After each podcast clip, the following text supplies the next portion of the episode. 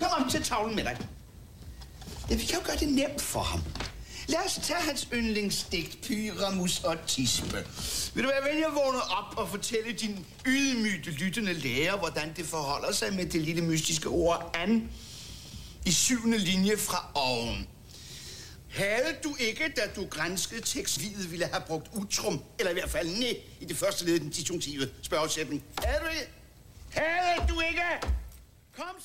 I folkeskolens formålsparagraf styk 3 står der, Folkeskolen skal forberede eleverne til deltagelse, medansvar, rettigheder og pligter i et samfund med frihed og folkestyre.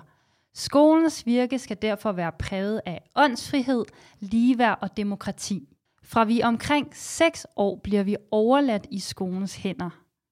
Der er ingen tvivl om, at folkeskolen har kæmpe stor betydning for børn og unges tilgang til sig selv og det samfund, de skal til og ud i.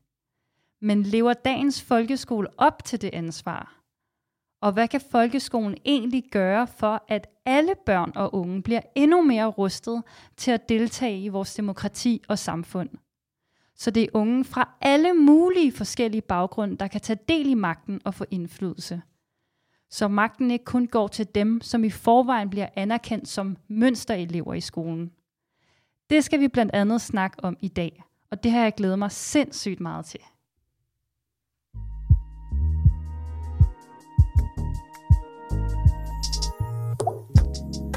Unge har alt for lidt indflydelse i dagens samfund. I hvert fald, hvis du spørger mig.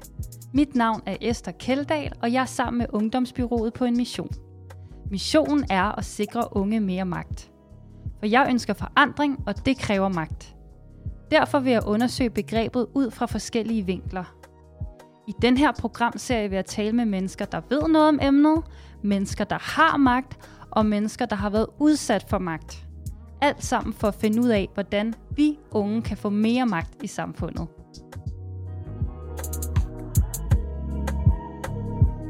Ja, Gunvor, så øh, i dag er det altså simpelthen skoletiden, der er temaet, og øh, jeg øh, har tænkt meget over den her uge om sådan, ja, faktisk også tænkt meget tilbage på min egen skoletid, og hvad jeg har med derfra, og, øh, og så kom jeg til at tænke på en, øh, en sådan en, en frustration, jeg øh, blev bekendt med, eller blev bevidst om for nogle år siden, som var, at øh, jeg faktisk i min skoletid har jeg faktisk været rigtig god til at aflure, hvad det var, der gjorde mig sådan øh, populær blandt lærerne. Så jeg har været rigtig god til at sådan spille den rolle, der, der gav mig succes. Og den rolle har ligesom, ja, har ligesom faldet rigtig meget sammen med at være en pæn pige. Øhm, og den her pæne pige-identitet, fordi den jo ligesom er, ja, den er bare opfostret gennem så sindssygt mange år, hvor jeg ligesom har forfinet min pæne pige-rolle, så øh, er det også noget, jeg kan mærke øh, virkelig, øh, jeg faktisk stadig præger mig rigtig, rigtig meget, men noget, jeg også er sindssygt frustreret over, fordi jeg kan mærke, at nogle gange, når jeg er i pressede situationer, så går jeg ind i den der pæne pige-rolle, hvor jeg bare sådan, ej, alt er fint, der er ingen problemer, det er bare godt. Og, og hvor jeg i virkeligheden sådan undertrykker sådan min egen kritik over for det, jeg øh, står i. Øhm, så det var egentlig sådan det, det Ja, det, det har jeg bare tænkt mig over ja. her på den seneste uge. Det kan jeg virkelig også godt genkende, og jeg tror også, nu har vi jo forberedt det her øh, program og har siddet og talt om det, og jeg har tænkt rigtig meget over, sådan, hvad jeg mødte af det her øh, i, min, øh, i min folkeskoletid. Og det er virkelig ikke ret meget. Jeg kan i hvert fald ikke huske, at vi på nogen måde er sådan blevet gjort opmærksom på magthierarkier, eller hvad der foregår. Og jeg tror faktisk også, hvis vi skal være helt ærlige, så da vi sådan skulle planlægge det her program, sådan, jeg var helt, vidste ikke, hvad det var. At jeg havde det sådan, at det var helt, faktisk helt nyt for mig. Og ikke noget, som jeg kan huske, at jeg har mødt i min skolegang. For jeg tænker sådan samfundsfag, så tænker jeg sådan noget undervisning i politik. Hvor mange øh, taburetter er der inde i Folketinget og sådan noget. Det, det er sådan noget, jeg forbinder med det. Og der kan jeg huske, der havde vi en glimrende samfundsfagslærer, som fik os til at, at tænke over, hvor vi gerne ville sætte vores kryds, når vi skulle stemme. Men ikke så meget sådan, hvad kan man sige, den, den underliggende magtstruktur, det har jeg aldrig nogensinde stødt ind i. Kan, kan du huske, har du stødt ind i noget lignende i, øh, i din skoletid? Altså ikke udover, at det betød rigtig meget for mig at være på toppen af den magtstruktur, og være øh, den, den, som ja, lærerne lagde mærke til, og også være på toppen af den magtstruktur i frikvarteret, øh, i mine vennegrupper. Jeg kan huske, da jeg flyttede skole i 8. klasse, der kom jeg hen på øh, ja, en skole inde midt øh, ved Nørreport, hvor at jeg var en del af en pigegruppe, hvor vi der, der var så mange konflikter i den pigegruppe, fordi at vi alle sammen skulle positionere os over for hinanden konstant. Øhm, så, så det har jo fyldt helt vildt meget, det her magtspil faktisk. Øh, men den der bevidsthed om strukturel magt, og øh, ja, den sådan, ja, de undervisningsmaterialer og de novelleanalyser, vi skulle lave, og forstå det er en del af sådan en, en større magt. Det, det var slet, slet ikke inde på min lystavle. Nej, og det, ja, det er jo, jeg kan kun sige det samme, og øh, jeg kan heller ikke lade være med at tænke, at jeg kommer også fra et hjem, hvor vi har talt om samfundet og talt om politik sådan over aftensmadsbordet. Så jeg kan også godt, jeg har svært ved at skille ad, hvad den dannelse, jeg har, om den egentlig kommer fra folkeskolen, eller om den kommer hjemme fra mine forældre. Så det, øh, det kan være, at det, det er noget, vi kan blive klogere på i dag. Ja, og det er også derfor, jeg er helt vildt spændt på det her afsnit i dag. Jeg tror virkelig, at øh, jeg tror, det bliver svært faktisk, og jeg tror, det bliver meget sådan, kommer til at vække rigtig mange sådan, ja, refleksioner i, i mig personligt, fordi det er jo også det der med at blive konfronteret med at være en del af sådan majoritetskulturen, øhm, og ja, de, de sådan, ja, splittede følelser, der også kan komme med det, men også øh, ja, bare glæder mig til at høre, hvordan det, der, hvordan det foregår i folkeskolen i dag, og ja, hvilke, hvilke nye vinde, der blæser. Så øh, ja, lad os øh, komme i gang. Velkommen til dig, Mette Toft Nielsen. Du er folkeskolelærer, og så har du en kandidat fra Aalborg Universitet, og så har du også en selvstændig konsulentvirksomhed, der hedder Dekonstruer. Ja, tusind tak skal du have. Tak fordi jeg, jeg måtte være med i dag. Jamen, tusind tak, fordi du vil være med. Øhm, jeg kunne godt tænke mig simpelthen at starte ud med at spørge dig, om du synes, din øh, skolegang øh, rustede dig til at være en aktiv og engageret samfundsborger? Åh, oh, det er virkelig et godt spørgsmål, synes jeg. Også, øh, jeg synes også, I kommer omkring nogle virkelig vigtige ting i introen her.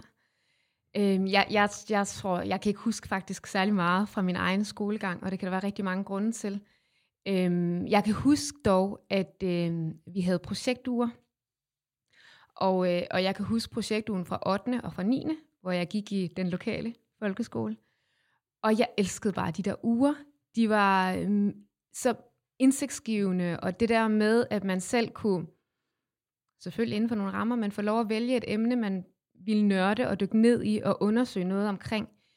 Øh, og jeg tror faktisk, det som jeg... Øhm, som jeg synes var rigtig spændende ved det her, det var, at man kunne give stemme til nogen, som man egentlig aldrig fik indblik i, hvilke livsvilkår de havde, eller øh, hvad deres præmisser for, for deres liv i virkeligheden var.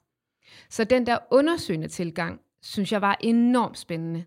Øh, og der, der øh, når jeg sådan, altså sådan retrospektivt kigger tilbage på min skolegang, så var det ligesom i de perioder, hvor jeg var på, ikke? og hvor jeg var engageret, og hvor jeg synes, det var fedt at gå i skole. Og det var også der, hvor jeg performede godt. Ikke? Altså sådan, jeg, jeg tror egentlig relativt også, ligesom du er inde på, Esther, knækkede skolekoden ret tidligt, øh, og godt vidste, hvad der blev forventet, og havde også sådan relativt let ved mange ting i skolen. Men jeg var enormt skoletræt. Så sådan fra 7. klasse op, indtil jeg skrev mit speciale på universitetet, var, sagde det mig ikke så meget, det der med skolen. Men lige de der projektuer, der var det ligesom om, der tjekkede jeg ind. Ikke? Og jeg tror i virkeligheden, at det taler meget ind i det, som vi skal snakke om i dag, fordi det handler om handlekraft. Det handler om, at man har mulighed for at have medbestemmelse på, hvad er det egentlig, jeg skal kaste min energi over. Øhm, hvad er det, jeg gerne vil undersøge? Hvordan vil jeg gerne undersøge det? Øhm, jeg har selv lige kørt projektopgave med mine 9. klasser, øhm, og jeg kan se noget af det samme der. Ikke? Kunne du se, at der så var nogle af de elever, som måske normalt ikke ville være så engageret, der pludselig ligesom kunne ja, ja, sådan, ja, fordi det var en helt anden læringsform, at de var meget mere på. Øh, ja, det, ja det, altså, det vil jeg sige på, i nogen sammenhæng, ikke? men omvendt synes jeg også, at når det er sådan, at vi skal, vi skal snakke magt, at det er enormt interessant at, at øh, holde for øje det her med, hvad er det for nogle rammer, som folkeskolen sætter op for både engagement og deltagelse, muligheder, alle de her øhm, ting, som egentlig er, hvad kan man sige, kriterier eller forbundet med succes. Ikke? Og, øh, og der var øh, to af grupperne, der havde om øh, aktiv dødshjælp. Øh, vi havde om etiske dilemmaer som overemne, og så var der to af grupperne, der havde om aktiv dødshjælp. Og det var der øh, rigtig mange spændende perspektiver i. Jeg synes, noget af det, der stod ud for mig, øh, var det her med, at der var faktisk øh, nogle af de elever, som var i de her grupper, øh, som er kommet til Danmark øh, i løbet af deres sådan, øh, sene øh, børneår, ikke? Øh, som faktisk ikke vidste, hvad det var. De har aldrig hørt om det før. Øh, og, jeg, og jeg synes, at det er sådan et ret godt billede på de sådan, øhm, betingelser, som eleverne har at deltage i vores undervisning på. Ikke? Nu kan man sige, at det var en projektopgave. De kunne selv gå ind i mange ting, stille mange spørgsmål, hjælpe hinanden med nogle ting. Men det her, det er jo også et dilemma, man kan diskutere i kristendom eller i samfundsfag. Ikke? Så det her med, at der faktisk er nogle elever, der sådan starter helt fra scratch, og nogle andre elever, der, der ligesom for hvem det her det er en naturlig del, og måske diskuterer med deres forældre hjemme. Ikke? Altså, og det synes jeg var noget af det, der stak rigtig meget ud. Altså det her med øh, præmisserne, som, øh, som de har for at kaste sig ind i sådan en opgave. Ikke? Okay, så når du siger sådan, ja, at, at, at de her, altså eleverne har forskellige betingelser, at, er det så det for eksempel, at, ja, at nogen bliver øh, introduceret til sådan nogle grundlæggende etiske dilemmaer hjemmefra, øh, eller ligesom, øh, ja, og, og der er andre, der ikke bliver ja, introduceret det til det? Ja, det, det, det er selvfølgelig helt, helt sikkert et element. Ikke? Altså det er det her med, hvad kan man sige, altså jeg, jeg, vi, vi taler tit om sådan at være øh, ressourcestærk og ressourcesvag ikke? i en folkeskolekontekst. Jeg hader de begreber, ikke? fordi jeg synes, at apropos magt, ikke? Øh, hvor jeg, jeg synes, at det er vigtigt at kalde det for, hvad det er. Det handler om at have privilegier, ikke? så ressourcer privilegeret. Og, og det her, altså det er den ene ting, ikke? at man har nogle forældre, som, som øh, har haft adgang til det, at forvalte de ting, de er gode til i virkeligheden i vores samfund. Ikke? Øhm, så man har nogle samtaler derhjemme, som er med til at tale ind i den diskurs, altså den måde, vi værdilader ting, altså de ting, som vi ligesom belønner i folkeskolen, ikke? at man ligesom kan tale ind i det, og man meget hurtigt kan, kan aflæse de der koder. Hvad er det, der forventes af mig nu? Øhm, hvordan er det politiske system i Danmark skruet sammen? Øh, hvordan træffer vi beslutninger i Danmark? Altså hele det der, hvad kan man sige, strukturen omkring det, det er den ene ting, men det er ikke den eneste ting, og jeg synes faktisk ikke, det er den vigtigste ting. Jeg synes, den vigtigste ting handler omkring det her med, hvordan vi værdilader viden. Værdilader? Hvad, hvad mener du med det? Jamen, vi kender det måske også som eocentrisme, ikke? altså det her perspektiv på, at den måde, vi forstår verden på, er rigtig meget igennem hvordan verden ser ud fra et europæisk perspektiv, ikke? Øh, eller et såkaldt øh, vestligt perspektiv. Ikke? Altså øh, et, en betegnelse, som vi godt kan lide at bruge i Danmark, især når vi sætter det op for det, der ikke vestligt. Ikke? Mm. Øh, også begreber, som jeg tager skarp afstand fra, fordi det netop er så værdiladet, som det er. Ikke? Jeg tror, jeg håber i hvert fald, at, at lytterne, der lytter med, også godt er opmærksom på, at det er jo ikke en geografisk placering, der er tale om det er, det er jo værdier. Ja. Ikke? Det handler jo om, hvad det vi kan spejle os selv i. Og det er én ting. Ikke? Fordi der er jo meget forskning, der, der snakker om bias, som handler om det her med, at vi læner til noget, som vi har en præference for. Det i sig selv er ikke nødvendigvis værdiladet. Det kan handle om, at, at det er det, vi kan se os selv i, det er det, der ligner os selv, det er det, vi føler os trygge ved osv. Men det der med, at det bliver værdiladet i forhold til, at noget er rigtigt og forkert, eller noget er bedre end noget andet, fordi at, at det bliver øh, sat ind i en diskurs, hvor at øh, vi skal have alle andre til at være hen mod det her ene ideal. Ikke? Vi kan tale om idealeleven i folkeskolen, ikke? Ja, virkelig spændende. Jeg, jeg, jeg vil bare sådan, når, når du snakker om det her med vestlige og værdiladet, ja. kunne, det, kunne et eksempel på det være det her med sådan, ja, i det vestlige samfund, der går vi jo ind for frihed og demokrati og ytringsfrihed, og så er der alle de andre kulturer, som slet ikke er så civiliseret som os, så har de værdier, det er ligesom dårlige kulturer. Er, er det sådan for eksempel sådan en værdiledning, du ja, tænker på? lige præcis. Og netop ikke bare det her med, at det er dårlig kultur, men det er tilbagestående kultur, det er usiviliserede kulturer, det er sådan undertrykkende øh, kultur, ikke? Øhm, så ja. helt sikkert. Ja. Og, nej, der kommer bare til at tænke på meget tit, når, når der er sådan feministiske øh, øh, diskussioner i, i den danske debat, så er der tit nogen, der siger, jamen det er meget værd i alle de andre kulturer, der er kvinderne meget mere undertrykte, så i Danmark har kvinder, det altså ikke dårligt, og så bliver den sådan, ja, der, der kan jeg i hvert fald se, at den her sådan vestlig overfor ikke-vestlig, og vestlig er godt, og ikke-vestlig dårligt, at den er virkelig sådan stærk. Ja, og man kan jo man kan sige, altså, når vi snakker omkring sådan noget med, med videnshierarkier og sådan noget, ikke? Altså, så, så kan man jo sige, hvad er det egentlig for noget viden, vi tager ind i folkeskolen? Hvad, både i forhold til, hvad er det, vi synes, der er vigtigt, at vores kommende generationer skal vide og skal kunne i folkeskolen, men også noget med netop det her med, hvordan giver vi det værdi? Altså netop som du også er inde på, hvad er det for nogle ting, som bliver betragtet som primitive, øh, og som står i kontrast til alt det, som vi i gåseøjen er i Danmark. Ikke? Øhm, fordi det også er noget med at få skabt et kollektivt et vi, som, som inddrager nogen og ekskluderer nogle andre. Ja, så enten er du ligesom inde, eller så er du ude. Og i forhold til det her med videnshierarkier, så, øh, ja, så der, da, da vi skrev sammen på mail, og jeg spurgte, om du ville være med i det her program, øhm, i øvrigt vil jeg lige fortælle lytterne, grund til, at, at jeg kendte til Mette Toft Nielsens eksistens, var, at øh, du har undervist på sådan en øh, antiracisme-workshop, øh, for de danske klimabevægelser, som vi fulgte online i efteråret, hvor du netop satte det her med sådan, ja, sådan snakkede rigtig meget om magt i forhold til viden, og det synes jeg var helt vildt. Sådan, det, det har virkelig gjort stort indtryk på mig, derfor jeg sådan tænkte, at du ville være rigtig god at have med i det her program. Og så var det, du spurgte det her, om nu hedder det ungdomsmagt, og hvad i forhold til, skal man være en bestemt alder? Og så sagde jeg, nej, absolut ikke. Du bliver inviteret med som ekspert. Og hvad var det så, du svarede? Øhm, jamen, jeg, jeg svarede jo, at jeg ikke brød mig så meget om at blive positioneret som ekspert, fordi at jeg jo faktisk også synes, at, øh, at der ligger rigtig meget magt i det ord. Så når det er sådan, at vi prøver at dekonstruere øh, magtbegrebet, prøver at pille det lidt fra hinanden, øh, så synes jeg, at det er ret vigtigt at være bevidst om, hvad er det egentlig for nogle, for nogle positioner, vi indtager. Og, og det her med at positionere øh, folk generelt, i det her tilfælde mig selv, som, som ekspert, øhm, gør, at det kan være rigtig svært, hvis man sidder derude og er uenig med noget af det, der bliver sagt. Ikke? Så det der med, der er jo mange forskellige perspektiver på rigtig mange emner. Ikke? Så det der med, at man ligesom rangerer nogle perspektiver som altså ekspertvidner, eller nogle øh, perspektiver som de rigtige perspektiver, øh, kan få sådan en tilbagevisende effekt for dem, der mener noget andet. Og det kan være rigtig øh, sådan destruktivt for dialogen, ikke? eller for, for bare det her med at nedbryde de her. Fordi man kan sige, at magt i sig selv er jo ikke nødvendigvis negativt.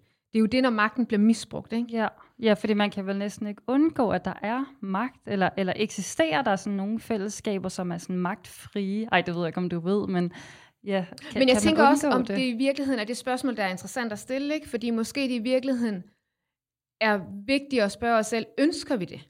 Ønsker vi, der skal være nogle rum, hvor der ikke eksisterer magt? Prøv at forestille jer en for- folkeskole, hvor der ikke er noget magt. Altså, hvor der ikke er nogen lærer, der har magt, hvor der ikke er nogen øh, ledere, der, der har magt, eller er, altså, altså, er ansvarlige for at... Fordi det er jo også det, der kommer med magt. Der kommer jo også en ansvarlighed, ikke? Der kommer jo også en, en, øh, en forpligtelse mm. til at sikre nogle ting. Men, men der, hvor knæden knækker, eller der, hvor vi skal være opmærksom, det er jo, når den magt enten ikke bliver taget alvorligt, når folk de så ikke tager det ansvar, der kommer med den magt, de har, eller at de misbruger den magt. Ikke? Mm.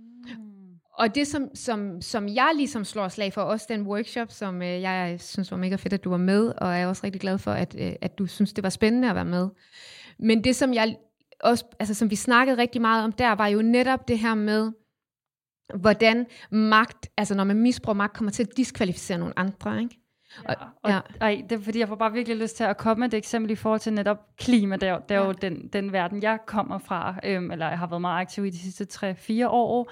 Der har der jo virkelig været sådan i forhold til, og det kan jeg nemlig også huske fra, da jeg gik i skole, at man næsten ikke måtte sige noget om klimaforandringerne, hvis man ikke var såkaldt ekspert, eller sådan var naturvidenskabsperson eller ingeniør, og sådan det at være ung og være bange for klimakrisen, det var ligesom ikke et, et, et, et stærkt nok ja, perspektiv, som du siger. Det var åbenbart ikke sådan, ja, værdisat, øh, som om, at det kun var den her faktuelle viden med graferne, og sådan, der var vigtigt.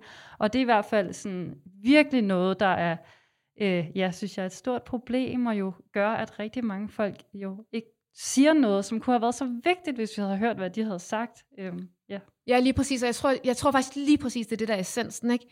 Det handler rigtig meget om det her, når vi bruger ord eksperter, for jeg vil jo heller ikke stå og underkende folks viden, vel? Altså, øh, selvfølgelig er der nogen, som har dykket rigtig meget ned i et, i et felt, og ved en hel masse om det. Øhm, og det er ikke fordi som sådan, at, at man ikke skal bruge Jeg tror bare, vi skal være meget opmærksom på, hvordan vi bruger det. Jeg synes, der er sådan en tendens til, at det bliver et buzzword, og vi kalder alle, der ved en lille smule eller har en holdning om et emne for eksperter. Ikke? Og det tror jeg, vi skal passe rigtig meget på med, fordi netop det kan have den her tendens til at ligesom lukke munden på alle andre. Ja, og det er jo sindssygt spændende. Ja. Øhm, yes, men øhm, du har jo skrevet et, øh, et indlæg på folkeskolen.dk, hvor du har en blog, øhm, kunne jeg se, hvor du blandt andet argumenterer for, at i folkeskolen, når der bliver undervist i, i FN's bæredygtige øh, verdensmål, så burde der være meget mere fokus på magt, hierarkier og privilegier og global ulighed. Øhm, og øh, ja, kan du prøve at uddybe den, ja, hvorfor du synes, det er vigtigt? Ja, og, og det hænger faktisk lidt sammen med øhm, det første, nej, det andet, tredje måske år, jeg var i folkeskolen, så øh, underviser jeg i engelsk, og, øh, og, og har den her øh, klasse i udskolingen, og vi skal snakke omkring øh, Civil Rights Movement. Ikke? Og som en del af det, så kommer vi til at snakke omkring øh, Martin Luther King og, og, og hele hans virke. Og så er der en af eleverne, jeg går sådan rundt og hører grupperne, og så er der en af eleverne, der siger det her med, jamen det var bare så vigtigt, det han gjorde, fordi det er jo helt vildt vigtigt at kæmpe for de sortes rettigheder, fordi de kan jo ikke selv gøre for det. Som underforstået, at de kan jo ikke selv gøre for de sorte, så derfor bliver vi nødt til at kæmpe for. Og, og, og hele den, det, det der perspektiv på, at hvordan at den her hvide elev forstår, hvad, hvad civil rights movement og hele borgerrettighedskampen øh, egentlig handler om, øh, var bare så slående for mig, ikke? fordi jeg tænkte bare sådan, jeg, altså det var bare så tydeligt, at der er noget i den måde, vi underviser i det her på, som er med til at reproducere den magt. Ikke? Den er med til at fastholde de her magthierarkier. Så det bliver vi nødt til, nødt til at nedbryde. Og så når man går tilbage og kigger på netop FN's verdensmål, når vi underviser i dem, så underviser vi rigtig tit i fattigdom, vi underviser rigtig tit i sådan noget med ulighed mellem kønnene og alle de her ting, som er med til, apropos det vi snakkede om tidligere, at fastholde øhm, sådan europæiske øh, forståelser af verden i den her sådan overlegenhed. Ikke? Mm. Så at, at øh, det, er ligesom øh, i de europæiske sådan stormagter, at vi har et velfungerende demokrati, det er i de øh, europæiske stormagter, hvor vi ligesom har velf- altså velfærdssystemer, eller på en eller anden måde har adgang til noget uddannelse, kvalificeret uddannelse, har øh, sådan statsfunktioner, der, institutioner, som, som fungerer, og som er med til at sikre borgerne en vis form for tryghed, osv. osv. Men vi snakker meget sjældent omkring for eksempel sådan noget som ansvarligt forbrug, ikke? Og hvordan at vi er med til at udplyndre andre nationer, som gør, at vi kan skabe den velstand, vi har. Vi snakker meget sjældent omkring det her med klimaforandringer, ikke? og hvordan vores enorme overforbrug er med til at forurene klima andre steder i verden, som faktisk gør dem ubeboelige, ikke? og gør dem ikke levedygtige, fordi at de afgrøder, som man tidligere har levet af, lige pludselig ikke længere er bæredygtig. Ikke? Altså, så, så vi har meget sjældent den vinkel på det, fordi, tror jeg, at det er noget med, at så er der altså lige pludselig øh, fire fingre, der peger tilbage på en selv. Ikke? Øhm, og så handler det ikke så meget om, øh, hvor store og seje og ansvarlige vi er, men det handler måske mere om, hvor grådige og egoistiske øh, og uansvarlige vi er i den sammenhæng. Ja, ej, det er fordi, det, det, bare, det har jo virkelig været den fortælling, der har været om klimaforandringerne i globalt perspektiv, som jeg også har lært i folkeskolen. Og så, hvis det var, at man skulle have det globale element, altså sådan at kigge på andre verdensdel, som ikke var de her såkaldt vestlige, nu laver jeg de her anførselstegn, det kan lytterne selvfølgelig ikke se, men øh, så har det været sådan, se på Indien, se på Kina, hvis de skal have det samme som os, så går det jo helt galt, så det må vi ligesom stoppe dem fra at få men sådan, det, det er ligesom det, der har været perspektivet.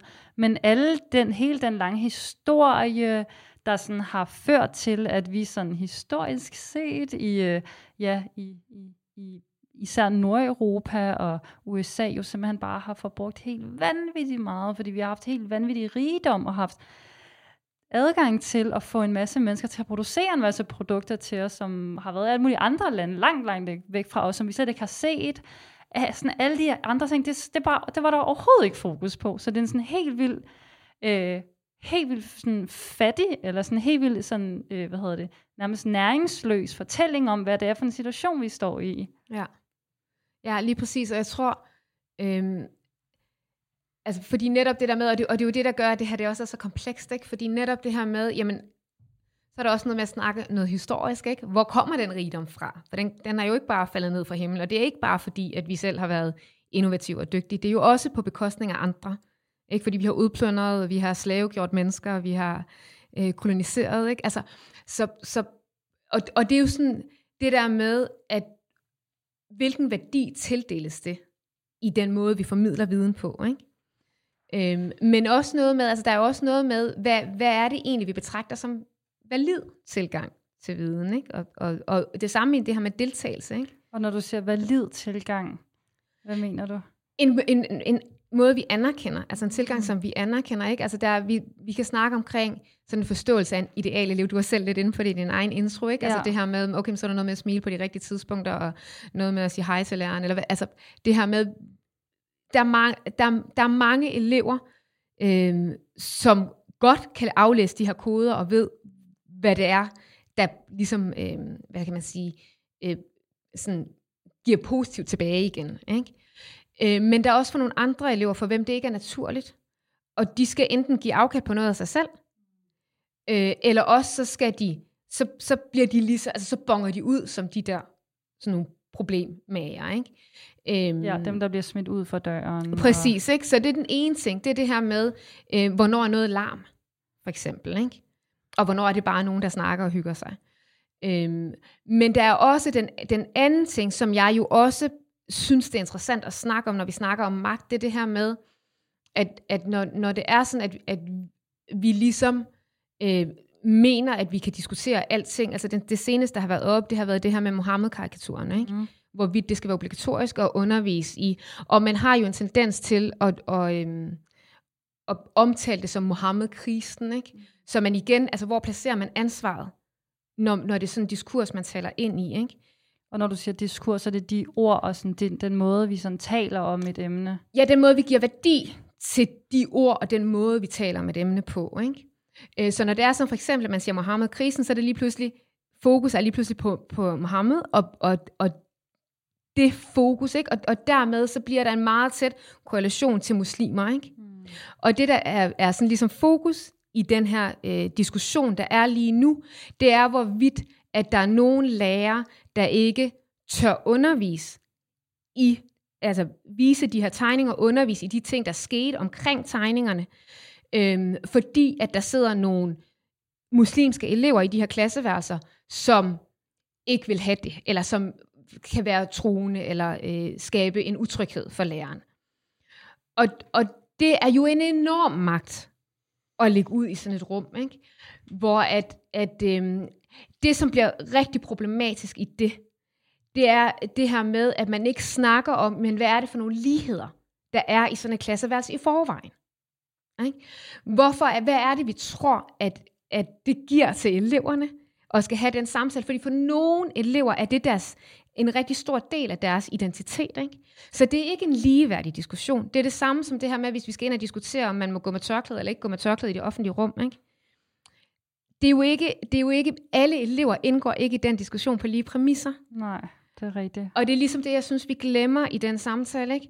Så det er ligesom det, du virkelig prøver ligesom at slå et slag for, at der skal tale, altså de sådan forskellige positioner, eller sådan, ja, perspektiver, eleverne Præcis. oplever fra, at det skal være mere sådan tydeligt, at det faktisk er forskelligt, at det ikke er en fuldstændig samlet masse. Præcis. Og, og netop fordi det her med, at at vi har jo ikke, altså vi har meget eocentrisk viden i vores folkeskoler, ikke?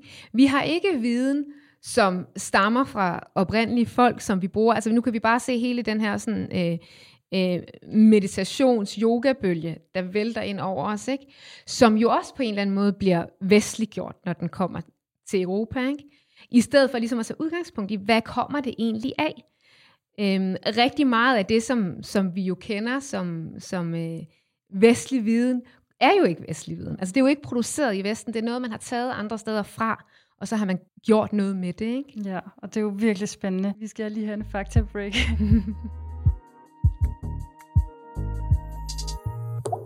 I 2020 udgav Dansk Ungdomsfællesråd og Opinion Demokratianalysen, hvor de tog temperaturen på den danske ungdoms demokratiske selvtillid. Vi har nævnt den her tidligere her i programmet, men den fortjener en runde mere. For undersøgelsen viser, at mange unge oplever en barriere for at engagere sig i demokratiet. For selvom 76 procent af de 16-25-årige udtrykker, at de har en holdning til, hvordan Danmark og verden skal udvikle sig, siger næsten halvdelen, at de ikke har tid eller overskud til at engagere sig. Og over en tredjedel mener ikke, at de ved nok til at kunne være med. Og så er der en femtedel af de adspurgte, som ikke føler, at deres engagement vil gøre en reel forskel. Du lytter til Ungdomsmagt, og i dag har jeg besøg af Mette Toft Nielsen til en snak om, hvordan alle unge igennem grundskolen kan udvikle en stærk demokratisk selvfølelse og måske få lyst til at engagere sig mere i samfundet. Så øhm, ja, nu kan jeg godt tænke mig, at, øhm, at vi taler lidt mere om det her med, at det at sætte fokus på det, den her viden, der er værdisat på forskellige måder, og at vi deltager i nogle bestemte samtaler, som for eksempel den her såkaldte Mohammed-krise, som den er blevet kaldt, fra meget forskellige øh, øh, udgangspunkter. Det at sætte fokus på det i, øh, i klassen og i undervisningen øh, som lærer, hvad det har af betydning for ja, de forskellige elever, der modtager den form for undervisning og får sådan det perspektiv med ind. Ja, jeg, jeg, jeg øhm, tror, det der er rigtig vigtigt i forhold til det, det handler rigtig meget om det der med at være opmærksom på, hvad det er for nogle positioner, eleverne har med sig, og hvordan bliver de anerkendt og bekræftet. øhm, hvad er det for nogle handlemuligheder, vi, vi, tillader, altså, vi øhm, tilbyder dem øh, i, i undervisninger i klasseværelset, og øh, hvordan, hvordan er det, vi er med til at fostre en motivation hos dem. Ikke? Og det ved vi jo fra forskningen, at det handler rigtig meget om, at man kan se sig selv lykkedes, at man kan se sig selv blive bekræftet og blive anerkendt, øh, og at man har, føler, at man har en eller anden grad af handlekraft. Og det er klart, hvis det er sådan, at man ikke føler, at det, man bringer til rummet, har værdi. Hvis man oplever, at man altid bliver gjort forkert, eller det, man, man tager med sig ind i klasseværelset, det man, altså når jeg snakker om det, man tager med sig, så er det jo ikke kun sig selv og sine egne oplevede erfaringer. Det er jo også alt det, man kommer af. Det er ens sprog, det er ens øh, religion, det er ens kultur, det er ens måde at være i verden på, den måde, man er sammen med sine venner på, de ting, man laver i sin fritid, det mad, man spiser, de holdninger, man har, de ting, øh, den måde, man, altså de perspektiver, man har på verden. Ikke? Så det er jo sådan meget komplekst, hvad skal man sige, altomfattende øh, kas, altså sådan ting, man er indsluset i, ikke? I, ja. i kvæg alt alt det, der, der påvirker en til hverdagen, man er. Og, og jeg tror, det er helt vildt vigtigt, at vi formår at skabe nogle rum, hvor at vi inviterer det ind. Jeg er selv meget inspireret af noget, der hedder Culturally Responsive Teaching, eller en kulturelt dynamisk læringspædagogik, hvor det netop handler om, at man egentlig tager udgangspunkt i, i alt det, eleven er. Ikke? Og at de, at de får mulighed for at, at bringe det i spil som en del af undervisningen. Ikke bare som sådan et påhæng, man ligesom mm. tænker, nu skal vi også huske at anerkende, at der er nogen i det her klasseværelse, der er muslimer, eller der er nogen i det her klasseværelse, der snakker arabisk, eller øh, urdu, eller hvad nu det kunne være, ikke? Øh, fransk eller polsk, eller, øh, men at vi ligesom gør det til en del af undervisningen. At ja, det, ja. og, og der, der, der kan altså også i nogle af de her podcasts, du har været med i, blandt andet Supertanker og øh, A Seat at the Table, der øh, har du også talt om det her med spejlbilleder. Ja. At, at sådan, ja, at det er vigtigt at, have, at være fokus på spejlbilleder. Kan du uddybe, hvad, det, hvad du mener med det? Jamen, det handler i virkeligheden øh, om det her med at kunne spejle sig i den undervisning, øh, som, som man ligesom bliver inviteret ind i, kan man sige. Ikke? Og, øh, og, jeg, og det, jeg egentlig godt kan lide, det er øh, Rodine Sims Bishop, som er en øh, amerikansk litteraturforsker, som snakker omkring det her med spejle og vinduer, hvor spejlene ligesom er det, man kan se sig selv i, som er med til at opbygge ens selvtillid og ens selvværd. Øhm, jeg kan godt lide at sådan lige forlænge det til at være spejlbilleder, fordi vi alle sammen ved, at det der, som vi ser i spejlet, ikke altid nødvendigvis er det, der er. Og, og det, som jeg godt kan lide ved, ved, ved den sådan metafor, er det her med, at hvis det er sådan, at vi tror, at vores elever kan spejle sig i nogle fortællinger, der tit er meget stereotype, så er det reelt ikke spejle, vi giver dem. Altså forstår I, hvad jeg mener? Mm. Så det spejlbillede, de, de, vi, vi prøver at give dem, er faktisk et forvrænget billede af, hvem de egentlig er, og hvad de egentlig kan tilbyde. Ikke? Rigtig tit så kan vi opleve, at der er nogle elever, der får sådan nogle meget begrænsede forestillinger af, hvem de er, for det er det, de ser.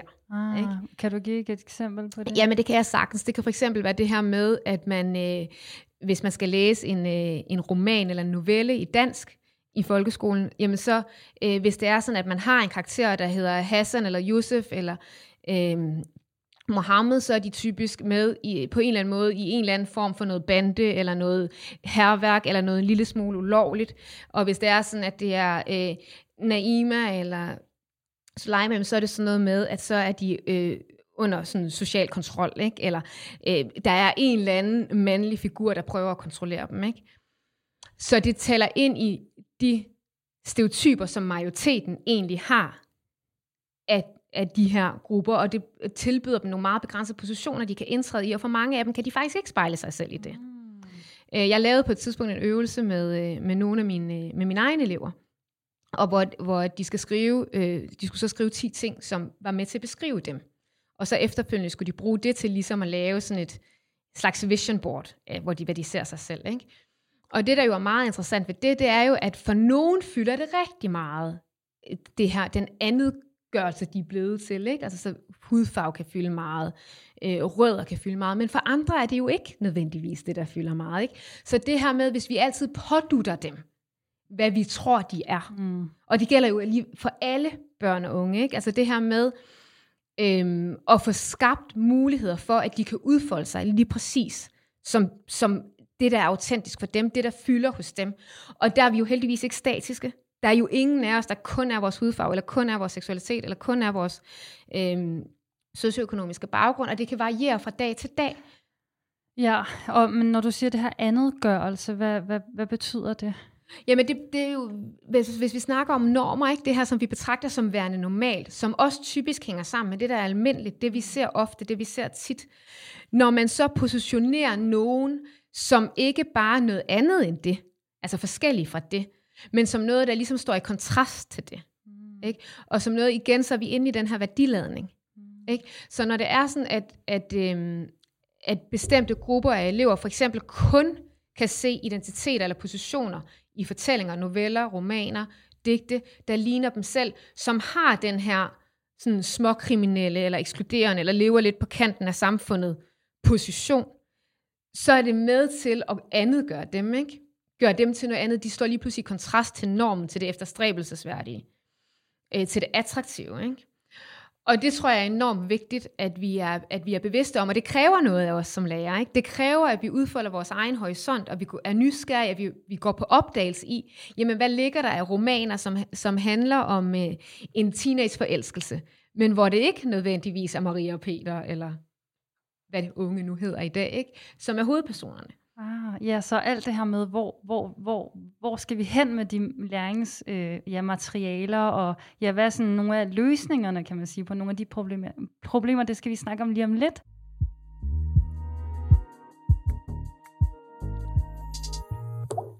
I Danmark er der ikke skolepligt, men undervisningspligt. Børne- og undervisningsministeriet skriver, at det betyder, at alle børn, der bor i Danmark, skal deltage i undervisningen i folkeskolens grundskole, eller i en undervisning, der står mål med, hvad der almindeligvis kræves i folkeskolen. Undervisningspligten kan dermed opfyldes ved, at eleven går i folkeskolen, i en privatskole eller undervises hjemme. Langt de fleste forældre sender deres børn i folkeskolen, Derfor tilbringer størstedelen af danske børn 10 år i den danske folkeskole. Du lytter til Ungdomsmagt, og i dag har jeg Mette Toft Nielsen, der er skolelærer og selvstændig i sin virksomhed Dekonstruer. Øhm, og i dag taler vi jo om skolesystemets indflydelse på børn og unges udvikling af den demokratiske selvtillid, og vi har jo været rigtig meget inde på de her sådan ja, viden og magt, og hvordan det virkelig faktisk er vigtigt som, som lærer, som det også virkelig lyder til, at du er meget bevidst om at virkelig prøve at, at være meget mere simpelthen klar omkring, hvilke forskellige magtdynamikker og sociale strukturer, som eleverne deltager i. Øhm, og det er bare, ja, det er jo rigtig spændende. Jeg ville virkelig ønske, at jeg havde lært mere om det, dengang jeg gik i skole, fordi at jeg føler først, det er sådan nogle ting, jeg først de seneste par år er begyndt at, at bemærke simpelthen, for jeg bare sådan, ja, har bare levet en lidt med skyklapper på. Øhm, men nu kan jeg godt tænke mig at spørge dig ind til sådan det, det helt praktiske, og hvad, hvad kan ligesom, ja, du har jo været inde på lidt med det her med at prøve at finde nogle andre historier, men hvordan kan man, hvad kan man som nyuddannet lærer øh, gøre, for eksempel i folkeskolen, for at sikre, at, at alle de øh, børn og unge, som går i ens klasse, har en øh, stærk demokratisk bevidsthed, og at de ligesom ja, lærer, at deres øh, holdninger, perspektiver og meget rige personlighed er, er, er vigtig at, at få frem i lyset? Jamen, jeg tror først og fremmest, at det er enormt vigtigt, at man forholder sig nysgerrigt. Og det handler rigtig meget om for eksempel det her med, at når man skal undervise i demokrati, at man lige træder et skridt tilbage og, og spørge sig selv om, hvad forstår jeg egentlig ved demokrati? Altså, hvad, hvad er min forståelse af demokrati? Hvordan kommer det til udtryk i hverdagen? Også mere end bare taburetter, ikke? Men, men, men hvad, hvad er det egentlig? Øhm, og få eleverne til at undersøge det. Og så tror jeg, det er rigtig vigtigt det der med, at man er bevidst om sin egen position. Ikke? Altså man er bevidst om, hvordan træder jeg ind i det her klasseværelse? Hvad er det, jeg har med mig af forforståelser og af egne sådan, biases? Hvad er det for nogle ting, jeg hælder til? Hvad er det for nogle præferencer, jeg har for, for forskellige læringsformer, for forskellige? Altså hvad er det, jeg øh, tyrer til, når det er sådan, jeg skal have min egen viden? Er det altid øh, tre forskellige medier, jeg går til? Hvem er det, der skriver de nyhedsartikler, jeg læser? Hvad er det for nogle perspektiver, jeg egentlig indser, når jeg ser øh, dokumentarer? Hvad er det så nu for nogle fortællinger, der er med? Ser jeg egentlig kun bestemte grupper portrætteret på en meget fastlåst øh, måde? Eller har jeg sådan en bred, nuanceret forståelse af de elever, der, altså, der sidder i mit klasseværelse, og de grupper, som de repræsenterer? Ikke? Ja, og det, det kan jeg forestille mig må være ret, den ret, altså den ret udfordrende opgave som lærer, fordi det er jo bare, ja, fordi man hele tiden skal være bevidst om sådan, sin egen position, og ja, være nysgerrig og gøre noget andet, end det vi har lært at gøre i så mange år. Ja, lige præcis, men i virkeligheden, så tror jeg faktisk også, fordi ja, det er, det, det er jo det der med at gøre noget andet, end det vi har været vant til at gøre. Ikke? På den anden side, så tror jeg også sådan oprigtigt talt, at det faktisk er at gøre det, der inderst inden føles naturligt for os at gøre. Jeg tror, at vi har lært at lade være med at stille spørgsmål, fordi det er mennesker, der ikke ved noget, der stiller spørgsmål. Ikke? Mm. Men hvis vi prøver at vende den om, og hvis vi prøver at øve os i at sige, nej, det er faktisk mennesker, der ved nok til at forstå, at begreber er reducerende. Rigtig tit. Ikke? Det, det, er jo, det er jo derfor, vi bruger forskellige begreber. Det er jo for at, at ligesom kunne, kunne indsnævre et vidensfelt. Når jeg til for at indsnævre et vidensfelt, så er det så, at de kan gå hen og blive problematiske, fordi de begrænser og når du siger Nogle begreber er reducerende, kan du give et eksempel på et begreb, der er reducerende? Ja, jamen det, det, kunne, øh, det kunne for eksempel være et, øh, et begreb som, som køn, ikke? eller øh, det kunne være et begreb som, øh, altså når vi, når vi snakker rigtig tit om sådan noget som tosprog, mm. ikke? Så, bliver det, så ligger der en hel masse medbetydning. Ja, der ligger rigtig det, meget ikke? det ord, ja. Øhm, men det bliver, også, det bliver også en anden måde at sige for eksempel øh, brune elever, eller muslimske elever, eller øh, elever, som øh, øh, ikke øh, forstår, hvad det er, jeg mener lige nu. Eller, altså, der er så mange ting, der er underforstået. Og jeg tror faktisk rigtig mange af os, når vi bruger et begreb som tosprog, så ved vi faktisk reelt ikke, hvad det er, vi mener. Nej, det er bare sådan, fordi den ligger bare på tungen, og man har hørt det så mange gange, og så er det ligesom den nemme løsning at bruge de begreber. Lige præcis. Og det samme i virkeligheden med demokrati. Ikke? Altså når det er sådan, at vi siger demokrati, hvad er det egentlig, altså hvis vi skal udfolde det begreb, hvad er det så egentlig, vi gerne vil snakke med eleverne om? Ikke? Så, så det tror jeg er den ene ting, og jeg tror, at den anden ting er også det der med at gå ind i de ting, der kan være sårbare. Ikke? Gå ind i det der med, at gud, jamen der er faktisk nogle elever, jeg ikke ser som hele mennesker. Der er faktisk nogle elever, som når de kommer i skole og ikke har lavet deres ting, så har jeg alle mulige forestillinger om, hvorfor de ikke har gjort det. Når det er sådan, at jeg ser, øh, skal afkode den måde, de er i klasseværelset på, jamen så har jeg alle mulige fordomme om, hvorfor det er, at de er på den her måde. Ikke? Øhm, og ture gå ind i den og mærke efter, hvor kommer det egentlig fra. Mm. Fordi så kan vi begynde at undersøge det. Og det kan jeg forestille mig kan være skræmmende for mange, fordi at man gerne ligesom vil have en idé om, at man behandler alle lige, og sådan det at blive konfronteret med det kan være lidt svært for mange, kunne jeg forestille mig i hvert fald. Helt enig, og det, og det, det er det bestemt. Og, og og det er, jo, det er jo også noget, som, som vi ikke lærer om på læreruddannelsen. Ikke? Vi lærer ikke at arbejde med os selv. Vi lærer ikke at sidde i det, der er svært. Hvad gør vi med det? Vi lærer ikke at træde et skridt tilbage. Vi lærer ikke at lige tage en pause og, og lige sådan trække vejret dybt ned i maven, og så reflektere over, hvad er mit næste move nu, ikke? Øhm, så det er noget, man skal lære sig selv. Det er nogle samtaler, som jeg håber, at vi kan få øh, slået slag for ude på skolen, og få, få mere tid til, få mere prioritet til blandt øh, kollegaer ude på skolerne. Og der tror jeg helt sikkert, at de nye, nye lærere, altså dem, der går på lærerstudiet nu, øh, har en kæmpe rolle at spille, fordi de er kritiske på en helt anden måde, end, øh, end mange af de lærere, der er på gulvet lige nu. Ikke? Ja, så vi må prøve at se, om vi kan få det her afsnit ud til, til nogle af de... Øh, ja, til nogle af de nye øh, ja. Ja, de her øh, universiteter. De her ja, og samtidig vil jeg også sige, at jeg synes også, at jeg ser en bevægelse nu, både, både hos lærerne, altså der er mange flere, altså oplever jeg, øh, lærere, som får en opmærksomhed på det her, mm. og som, altså, øh, det er jo også det, jeg har opbygget min konsulentvirksomhed på baggrund af. Ja, det er jo af, faktisk ikke? det, du underviser ja, i. Ja, lige præcis. Dit, ikke? Og, og det kan jeg da mærke, at bare sådan de seneste to år har der været en meget større efterspørgsel. Ikke? Altså, der er kommet en meget større bevidsthed, og jeg kan også se det på for, altså i forlagene er jeg også blevet meget mere opmærksom, fordi det er, jo, det er jo en anden spiller ind i det her. Ikke? Det er jo også, at som lærer, der er rigtig mange ting, du skal løfte ud på skolen. Så det der med, du har ligesom nogle rammer, du kan arbejde inden for, for eksempel undervisningsmaterialerne. Ikke? Det er ikke alle lærere, der har tid til at sidde og lave deres eget undervisningsmaterialer fra bunden, for at skabe spejle og vinduer til alle elever. Øhm, så man tager ligesom det, der er, ja. og så, så gør man så godt man kan ud fra det. Øhm, og der kan man sige, der ligger et kæmpe ansvar hos forlagene, og det synes jeg faktisk, min oplevelse er, at det, de blev meget mere lydhør over for at gå ind i en dialog, og faktisk gerne vil løfte ansvar. Øh, så der er det også lige øh, en, en opmærksomhed til alle lærere, der sidder og lytter med, hvis der sidder nogle af dem derude, også lærerstuderende for den sags skyld, at når man ser ting, man synes, der kan være problematiske, det kan både være i forhold til, altså mit felt er jo rigtig meget race og hudfarve og religion, men det kan også være i forhold til køn, det kan også være i forhold til sådan kropsfunktionalitet, eller i forhold til øh, altså mentalt helbred. Det kan være alle mulige ting, som er forbundet med magt og positioner. Altså, hvad, hvad er det, hvordan kan man indgå øh, i samfundet? Jamen, så skriv til forlagene. Skriv til dem. Prøv at høre, jeg har lige siddet med den her tekst. Jeg læser den her, det synes jeg faktisk er problematisk, fordi x, y, z. Ikke?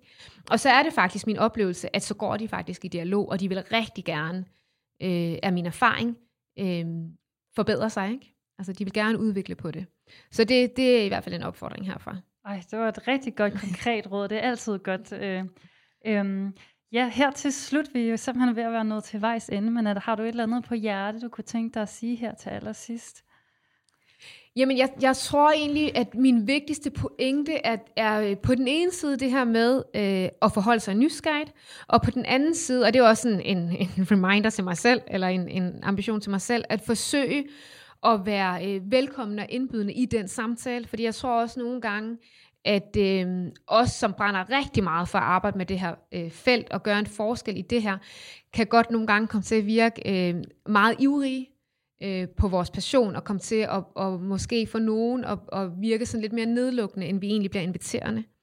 Så det her med at, øh, at være nysgerrig på hinandens øh, måder at håndtere de her ting på, og, og måske stille flere spørgsmål, end egentlig sådan komme med, øh, med sådan reprimander, eller sådan noget med, ej, det du sagde der var faktisk diskriminerende, eller øh, så prøve at forholde sig undersøgende til, øh, hvor det kommer fra, hvordan det betydningssættes. Det er vel også lidt det, der ligger i at dekonstruere. Det er det nemlig. ja. Så der er en fin rød tråd der. Men øh, ja, tusind tak. Det var virkelig øh, ja, dejligt, at du ville være med. Og jeg er i hvert fald helt sådan, ja, helt sådan fyldt op af ja, alle mulige tanker og idéer. Og ja, det var virkelig godt. Og jeg kan i hvert fald virkelig anbefale at tage en workshop hos Mette Toft Nielsen. Det er udfordrende, fordi det er svært emne, men... Øh, men øh, det er virkelig det værd, og jeg håber, at det bliver udbredt rigtig meget mere, alle de her ja, magtkritiske måder at forstå læring på. Tusind tak, Esther, og tak fordi jeg måtte være med.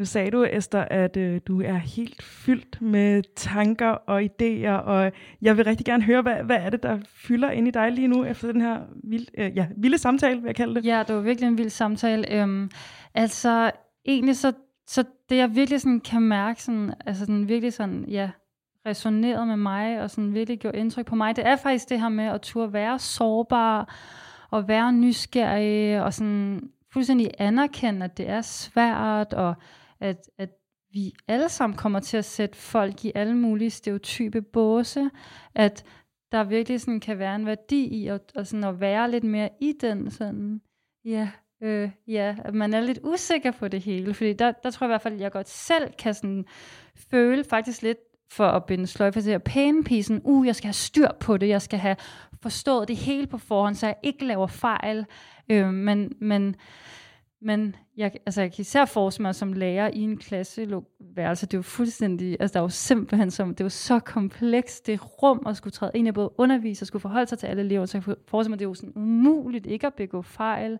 men at der er noget virkelig stærkt i at sådan bare have det okay med, at vi begår lidt fejl, og være ydmyge omkring de fejl, fordi det er rigtig svært, og måske det også sådan kan løfter noget af den sådan skam, mange går med, sådan, og uh, jeg har ikke styr på det, og jeg burde vide mere om det. Sådan, mm, der er ikke nogen grund til at skamme os, altså, vi, men vi må bare ikke erkende, at vi ikke ved nok, men at det er jo bare rigtig godt, at vi lærer mere. Det, det er sådan lige umiddelbart den sådan strøm af, af følelser og tanker, jeg sådan ja. ligger inde med. Ja, jeg, skal, jeg tror virkelig også, jeg er blevet opmærksom på, hvor smal øh, en undervisning, jeg har fået, hvis man kan sige det sådan. Nu er jeg også øh, ude fra landet, så den, jeg har faktisk aldrig rigtig mødt andre end folk, der lignede mig selv. Det var en meget hvid folkeskole, jeg gik på. Og man kan så sige, at i og med, at det var det, så har jeg på ingen måde nogensinde blevet præsenteret for andre måder at, at være dansker på. Eller, altså sådan, at, det, at jeg har faktisk heller ikke mødt de negative stereotyper. Jeg har slet ikke mødt noget som helst.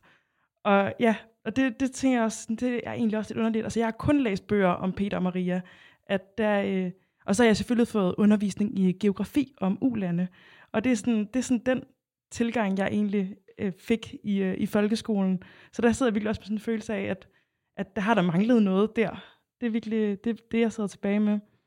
Ja, jeg føler også sådan lidt nogle gange, altså sådan, jeg kan også bare mærke, at jeg bliver sådan lidt, ja, ked af det over, at, fordi der i, i på, på Sales, hvor jeg gik øh, i, på 8. og 9. den her klasse, øh, skole inde på Nørreport, hvor at jeg var meget, meget besat af den her pigegruppe, og skulle komme op i toppen af den her pigegruppe, hvilket medførte rigtig mange konflikter. Men fordi jeg brugte så sindssygt meget energi på det, så var der, der var jo sådan en 3-4 elever i den klasse, som havde en anden hudfarve end hele den pigegruppe. Jeg var en del af, havde, vi var alle sammen hvide. Og dem sådan, tænkte jeg aldrig på sådan at spørge ind til, hvordan de havde det, eller hvem de var. Eller sådan. Jeg var slet ikke nysgerrig på deres historie eller deres personlighed. Så sådan, og det, det, ja, det kan jeg bare mærke, at jeg er sådan lidt ked af det over nu, fordi det er bare sådan, eller det er bare ret sindssygt, at man er gået i klasse med nogen i flere år, og så sådan, fordi at der har været noget andet, jeg har fokuseret på, så der bare været sådan nogle mennesker. Og det er jo klart, man kan jo aldrig lære alle fra sin klasse vildt godt at kende, men, men ja, men ja, det, det ved jeg ikke, det, det fik jeg også bare lidt lyst til at sige.